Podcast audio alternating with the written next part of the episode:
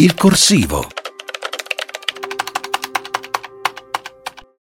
Matteo Salvini lancia un'OPA sulla leadership della destra e domenica 17 settembre invita la francese Marine Le Pen sul cosiddetto Sacro Prato di Pontida.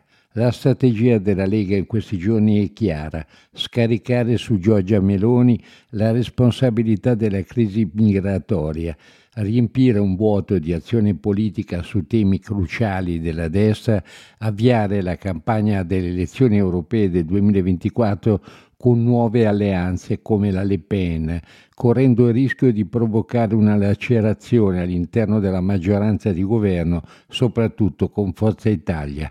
Giorgia Meloni rilancia il patto con Orbán in Ungheria attraverso lo slogan Dio e famiglia, ma in Italia reputa ancora prematura una discussione politica sulle alleanze a nove mesi dal voto. Salvini invece non ha dubbi, senza alleanza di centrodestra la partita è persa e il messaggio alla Premier è sempre lo stesso, no ai veti.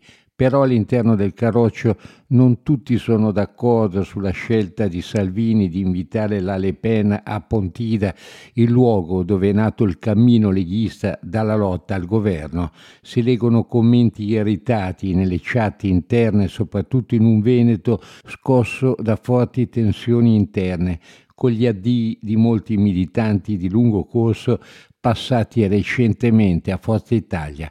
E allora, come sarà possibile in un'alleanza elettorale coniugare il nazionalismo della Le Pen con il concetto di Europa dei popoli tanto caro alla Lega? Su questo difficile equilibrio si muoverà la Lega del dopo Pontida.